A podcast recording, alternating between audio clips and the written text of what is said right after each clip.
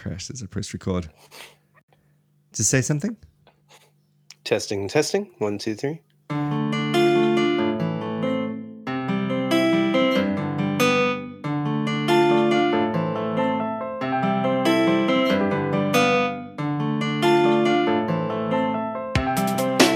I, I really don't. I really don't like the jingle, Mike. You don't like the jingle? Nah, it, it's it's lacking. It's weak. I know. It You know- of oomph. No, that's true. And what we need is Nick to finish up that thing. Because what we want to do is we want to put that indelible grace, uh, Guide Me, O Thou Great Jehovah. It is the perfect jingle Okay, for I'm down this with that. podcast. Yeah. I am, and Nick is lagging on that one. And it's the the new year is coming, and I, you know, I thought we would have this together already, and I'm kind of freaking out. And you know, Wait, is he doing it on his guitar? yeah, I mean, the guy's a pro Why guitarist. just, why don't you just email the guys and ask them if you can just use their song? Hmm, there's a thought. I mean, I'm sure they won't kick off about it, bro. I mean, Michael Horton was using another indelible grace Is he? thing. I'm, I mean, I'm not sure they even asked permission. Like, you know, I think, like, Uh, there's only like 15 people in the world who listen to indelible grace anyway, so I'm sure they'd like any any free advertising. Well, that's true. Yeah. Okay. So, I mean, I uh I might do that. Actually, Yeah. that'd be a good New Year's little treat. I mean, they're not going to Yeah. sue us, are they? Even if they No, catch us. I mean, I think I, th- I think it is a matter of courtesy yeah. and and legality, but you know, Right. We can Like, call I ourselves the email them and ask outlaw sojourners or something. yeah, exactly. You know, open up with the outlaw jingle. We're like one kingdom, but not of this world kingdom. Exactly. Yeah. to this world kingdom. So, um, but anyways, moving on. what say you about your week? Uh, what's oh, just more Christmas madness. More Christmas uh, madness. Uh, we don't want to get into it. We did this massive Christmas Nah. thing last last year podcasting. I'm, We're not doing that again. I'm just we? so over Nah. it. Yeah. I'm just Yeah, it. Do whatever you want on Christmas. I do think that every Christmas we should read Tolkien's thing on uh, a little bit about the incarnation at the end of his On Fairy Tales True. essay. I think that is beautiful. Yeah, I think we should read that every Christmas. That's true. That's a good idea. That's a good idea. Cool. So yeah, we need to get those little traditions down. That's amazing. There are some great little pieces that you just want to keep going with. You know, Wonderful. almost like a Or like some, like an Anglican liturgical calendar year for podcasting with to Totally. do with Athanasius Advent. oh beautiful, beautiful. Yeah, I will collect them as we go through as well with that Church Father Friday thing. Yeah, yeah. No, I really like that Tolkien. The Tolkien one is is my favorite little thing by you know at the moment, Mm, just because he connects the incarnation with the happy ending, you know, mm, I thing, know and it's just it's just really cool. that is cool. But um, yeah, other than that, I'm still trying to get essays done, and I'm just you know like having to stay up really late to try and to try and make some progress. But uh, that's all good. And then I keep getting distracted as well. So like you know, There is nothing off reading like stuff. yeah, there's nothing like formal theological study for like distraction par excellence. I mean, it's just an It's like amazing. suddenly I'm interested in a lot of stuff. Oh, it's amazing. Like it, it, I actually thought about it the other day. You could prescribe it to people who are depressed or something. You know, they'll yeah. find their life's purpose if they decide to do a theological. and you it know, just won't be the thing that they've paid money for. absolutely not. Yeah, that's the one rule in this equation. It's it's got to be something that's unrelated to your study, but but you know the payoff is amazing. You know, all of a sudden you are just filled with new beans for all sorts Full of of things. life. Yeah, Look just- at the world of fresh. taking walks through woods and contemplating Yeah. leaf. Yeah, no, sculpture. I'm going to try Sculpture. oh boy, crazy. Yeah. So I saw you were reading through two books there that were of interest. Um, James White's Justification by Faith, and uh, what Mm-hmm. else did you say? John Owens. Um, Oh yeah, so again in my um distraction. it's very relevant. I'm just re- no, do, do tell. What is this all for? Is this for hermeneutics? oh yeah, yeah, sure, sure. That's what it's for. Yeah, exactly. Um, Uh, no, I was reading John Owen's arguments for infant baptism. Right. I, I'm always interested in John Owen because uh, you know he's a little bit of a Baptist in some ways, isn't he? So, Mm. um, like he was a kind of halfway halfway Baptist. So oh, absolutely. We need to come up So with a that name. It's guy- almost like well, basically he died too soon. If he had carried on living, he would have been a Baptist. So he was he was a Yeah. trajectory Baptist or something like that. You know, and a he's pre-Baptist. definitely he's definitely my favorite Puritan. Definitely. Oh man, uh, without a doubt. You know, just in terms of his biblical theology and his level of sophistication on on uh, you know reading the covenants Yeah. and it, as uh, Chris, you know, Chris did his PhD in this area and this uh, period, and um, and he's just without a doubt, he's just like John Owen is just head of, head and shoulders above anyone else. You know, just in terms of anyone that's worth reading in in in the stuff that we care about. You know, so. Uh, interestingly, he said he would trade it all in to be able to preach like John Bunyan. I think he was just being nice. Yeah, he couldn't. Have, he couldn't have really meant No, he was just walking away. I got to say something to this guy. He's in prison for crying out loud. I'm like, dude, you know, we just got to help him out somehow.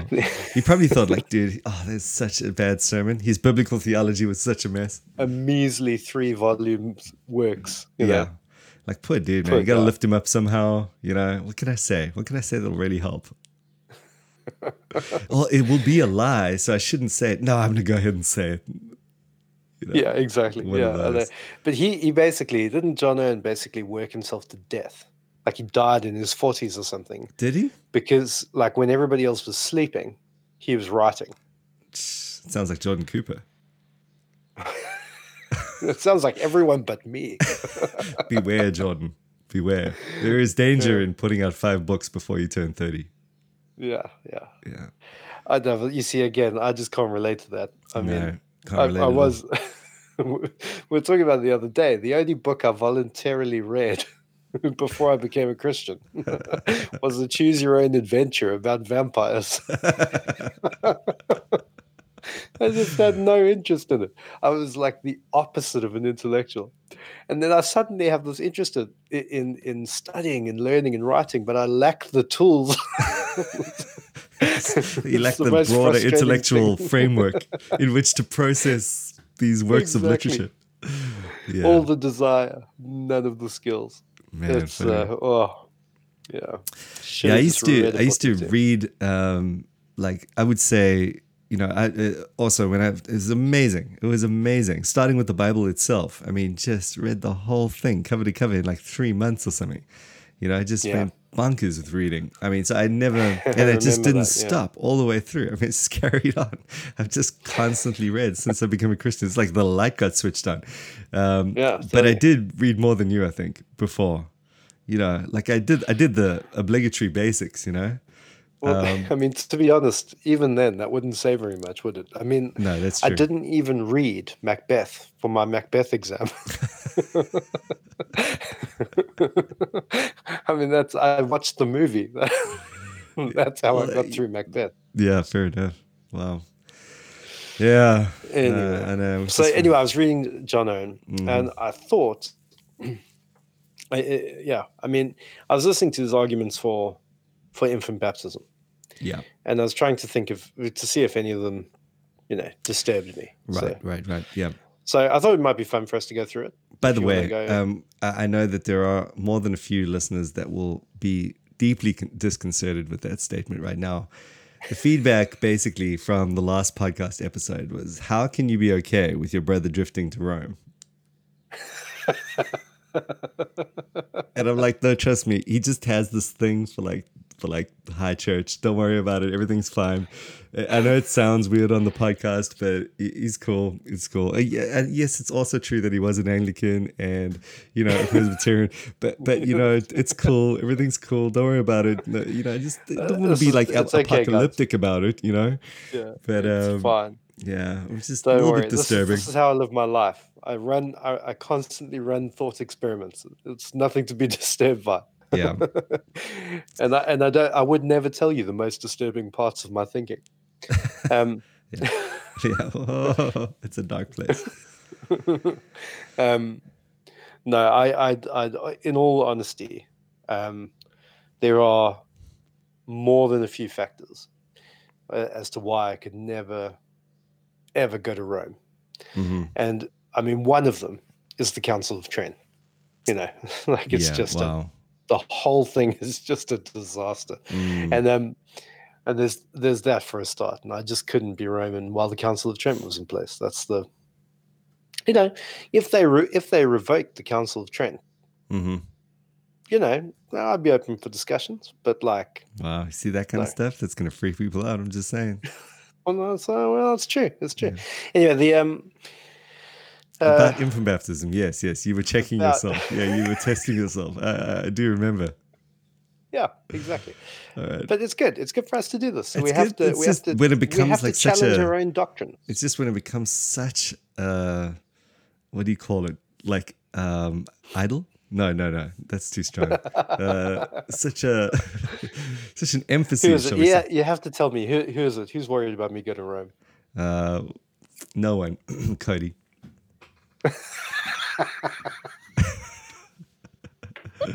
It's okay, Cody. It's all right. I'm not I- going to Rome, bro. I had to talk I'm him down a little bit on Sunday. Was- Okay. yeah, it's just assure him that you're okay. You're worth listening to still. He's like, listen, no, man, no, I'm not. listen, man. I've, there are many Roman Catholic podcasts out there. I chose not to listen to them. What's going on with you guys? It's like bait and switch over we, here. we did. Yeah, it was maybe, maybe a little bit surprising. Maybe we should have given people a warning as to what we're doing. Right. It's just I what I put it down to is your demon hunting sort of like edge. You know, it's just you Hmm. want to live in that vampire book. That's the problem. it's such a big it had such a big influence on you. It's true. It was life changing. It was only one book, but man, And the closest Like, thing oh. to crucifixes and stuff that you can get to is Roman Catholicism. And that's driving all of this. And I tell people that and they, they don't believe anyone can be that shallow. But I'm like, uh, trust me, trust me. It's it was his only book. It's huge. I mean, this is vampires. It's crazy.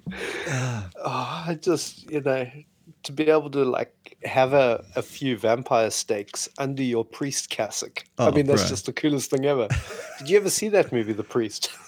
it's exactly that's like my, you know, if that That's was on what's offer, at driving all of this. I tell you what, guys, it Mhm. would be it'd be difficult. Totally. All right, Um, now infant baptism. Um, Yeah. in all seriousness, what did John Owen say? Did he rattle you? Okay. Do we need to walk you off the So- ledge? Uh, no, but Okay. but uh, so it's interesting because in Anglicanism there is no rationale for infant baptism, right? So you have to understand this. So in Presbyterianism, there's a slightly more advanced covenantal argument for infant baptism, but in the 39 articles, Mm. there's nothing. It's just Yeah. like his baptism.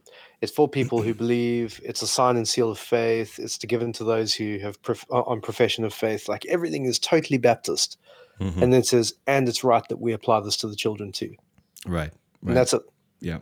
Like there's no explanation. hmm If you go through the liturgy, it's like unapologetically sacramental and like this is, you know, a, a sign of salvation and all that kind of stuff. Right, and right. it's like, and it's for children. Yeah. And it's just like so jarring. You know. Mm, mm. So, like, to pre- present, so John Owen's starting from that sort of Anglican basis, you know. Mhm, mhm. Um, I think anyway. I mean, uh, scholars might might say something else, but anyway. So he says one: the question is not whether professing believers, Jews or Gentiles, Mm. not baptized in their infancy, ought to be baptized, for this is by all confessed. Mm, So everyone everyone needs to be baptized if they're Christians, right? mhm, So he's saying that's not, not no one's arguing that. Mhm. Two, neither is it whether in such persons the profession of saving faith and repentance ought not to go before baptism. This we plead for beyond what is common practice of those who oppose us. mhm, Yeah? mhm. Tracking? Did you Uh, understand that? yep. It's kind of antiquated language. So it's okay. Yeah. Um, so the question is only concerning the children or Mhm, the infant seed of professing believers mhm, who are themselves baptized. mhm. That is the question. Right. So uh, let's say here's here's his arguments. Okay. So uh, firstly, they by whom this is denied can produce no testimony of Scripture wherein their negation is formally or in terms included, nor anyone asserting what is inconsistent with that of their seed. But this is to be required of them who oppose infant baptism, that they produce such a testimony. So he's basically saying the burden of proof Mm. lies with Baptists. hmm What do you think about that? Well, yeah, this is a, a well worn path. And, um, Yeah. you know, I think, you know, I, I don't want to be dismissive of it because I want to appreciate the, the, the, covenant angle. Um, and, you know, and I feel the force. I do. I, I feel like I'm not denying the force of, of the argument that if you say the Abrahamic covenant was indeed an expression or administration of the covenant of grace and was applied to children, then you know you're going to work with that paradigm moving to the new covenant and you're going to get there and you are at some level you know in terms of i mean it's almost like it's you're going to expect that that continues let me say that um, but you're going to expect it in my mind in the same way that they were going to expect a whole lot of other things that actually weren't carrying on as well. Um, so you know obviously they were going to expect it because they did things you know one single way in terms of types and shadows and ceremonies and and um and so that continue that continuity is a thing. But but then the new testament comes along and says okay now you know as a result of the already not yet eschatology um, involved here uh, the the, on, the inauguration of the kingdom um, things change you know the types and shadows fall away and so, you know, I, I would, ex- in some sense, accept that the burden of proof needs to be on, on, on anyone who would oppose if you're giving much of your emphasis to that, um, that covenant angle. Uh, but I feel like it, it can easily be given. You know, it's just not even a, it's not even a problem. Um, you know, and, uh, actually, just the other day, I was listening to someone saying, you know, uh, just kind of um, pushing back on the Baptist argument because we would go to Jeremiah 31, even, uh, you know, in terms of that covenant progression and say, well, you know, there we go. You have a new covenant, not like the old covenant. The, the precise difference there being uh, that, you know, everyone in this covenant is in the actual, you know, eternal redemption uh, that, that's being offered through it. And, um, and uh, you know they were saying, well, you know, the Baptists kind of overrealized eschatology. They, they don't understand that there's a prophetic foreshortening there. There's there's uh, you know Jeremiah's thinking of heaven, and I don't deny any of that. I I don't think Baptists should. I think that's absolutely right. We're just simply saying that at Pentecost, um, there was an element of already not yet overlap. You know, so from now on, we simply model on the basis of what is not yet rather than on the basis of the shadows. Um, n- nothing's saying that, you know, that final consummation has arrived, but like every other thing in the New Testament, um, it, it's it's just no longer based on the shadows. It's based on on the, on the substance and realities. So I think it's just a very simple kind of pushback to that idea, you know. I also think that if you truly hold to sola scriptura, you know, that you're not looking primarily or firstly to the history of the church, and you're not looking primarily or firstly to the traditions, That's right. extra biblical traditions, and you're just going straight to the New Testament. It's pretty unfair to say burden of proof lies with anyone, Mm, because actually, I, I think you have just as much onus on you to show from sola, from the principle of sola scriptura mm. You know where your practice is to be found in the New Testament. That's a good point. And you know, historically speaking, um, Stander and Louw, I think it was, uh, they wrote that book. I know it's very hard to get hold of. It was a very academic sort of, you know, kind of Brill publication equivalent. And um, but I have got a copy, and uh, you know, two two Presbyterian or Anglican um, professors from South Africa, one of the universities there, put out a book that's just really high quality, and they just did a deep dive into, um, you know, what what in fact we do know about that early church period. You know, uh, let's let's finally get get to the bottom of this. Uh, incredible work, and you know, as Presbyterians, they came out concluding that in fact there's just no ways that infant baptism was the norm. So, you know, at that level, there was a discontinuity. Um, even at, Yeah. you know, so you you could just, but uh, I think I think it's wise to do what you said, you know, and just just throw it back on the scripture and then go to scripture, uh, then go to history afterwards, and uh, let Yeah. there be a by far secondary secondary thing. Well, I think the stuff you've been doing with Nick has been a really helpful illustration of that. Because if you're going to go back to the norms that you find in the early church fathers, hmm you know, you're going to f- come up with some ideas that are just foreign to foreign to scriptures, you know. But but I think like Jordan Cooper makes the point really well that basically you go back to the early church, you find no justification for any view. That's true. Yeah. Yeah. no Yeah. justification for any view. Yeah. Like there's nothing Roman Catholic. You know, it, it will. There's some Roman Catholic, there's some Orthodox, there's some Protestant, there's some Baptist, there's some paedo-Baptist, there's Yeah. some baptismal regeneration, there's some not the opposite of that. You know, That's like true. you just find it all there. So Mm. like Mm. it's it's just deeply misleading to then say whatever becomes like the norm because at some point the papacy becomes the norm and before that you know like all sorts of weird stuff becomes the norm you know For like sure. you just yeah, Yeah. it's a it's a it's a messy playing field sola scriptura is definitely the way to go Now was okay O- his second argument yeah, yeah, was. Owen's uh, point there uh, that the burden of proof rests on us in terms of that historical continuity? I think. Well, I think he's saying that the burden of no, no, no, no. The burden of priests. Well, he does make this point in the next point. Yeah. Um, but at that point, he was just saying, um, you know, we need to produce testimony of Scripture wherein the negation is formally or in terms included. Um, so he's just basically saying the burden of priests is ours from the Bible. Yeah, yeah, yeah. Okay, But, that's what but why is he saying that? Right. and you must only be saying that because that has been the the standard Mm. you know because yeah anyway that's my Well, and and you know, just because I know Sproul does make that point, that was one of his big ones. You know, listen, everyone's been, you know, if we're going to stop doing what the church has always done, you know, you need a good reason for it.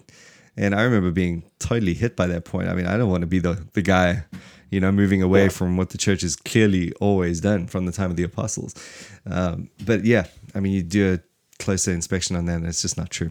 So you know, it's not a real point one way or another. But then, yeah, I mean, thinking about that biblical theological continuity, I think, I mean, that's that's I, I feel that one because it is the way that God had worked. You know, and there was a genealogical thing going on. There was, uh, you know, children were properly included in a typological covenant. It's just that the types and shadows have fallen away. Simple, simple as that. You Yeah. know, and Yeah. um, and so now it's by faith alone. So we get back, we get the sign after we believe. I mean, it's just really kind of simple at that level. You know. I mean you do realize that it, it, the interesting thing about looking at roman catholic theology is you realize how they're trying to create a kind of christianized judaism Mm. Oh, for sure. Yeah. do you know what i mean and the and the infant baptism thing ties so neatly within that system Exactly. Exactly. you know you've got rome as zion and you've got you know the, the heavenly city and you've got the Mm. the the whole thing with the priests and the Mm, mm. sacrifices and the like it's just basically and you've got the queen mother and you've got you know like it's just the whole thing yeah, is whole thing. very very jewish Yeah. and uh, you know in one sense you can see that in some sense that's like uh, uh, when you're taking it as a whole it's a more consistent system than just kind of like a presbyterian view Mm, of baptism For sure. or an yeah. anglican view of baptism because rome goes the whole way with it you Mm, know For sure. Yeah. and i guess we're just saying that's the wrong way to go Yeah, and from the time, I mean, you're seeing in things like Federal Vision and whatever else, you know, in that camp, it's just that tension within Reformed theology. They've, they've kind of kept a little part, it- they've got an engine, a Reformation engine, and they've left a little part Yeah. dangling, you know, and it doesn't really, it's not really part of the engine.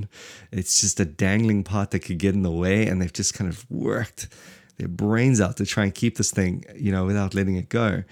Um, but it's just it always dangles, you know, it always just gets in the way. And so, for, for, for me, it does feel like the Baptist part of the Reformation history has been just, hey, you know what? Let's just go and chop that little dangling part off. Let's just let it go and let's have Yeah. a more streamlined engine here. And uh, for whatever that, you know, I, I just can't see that being a bad thing at this point. And that's a good place to leave it for part one. Okay.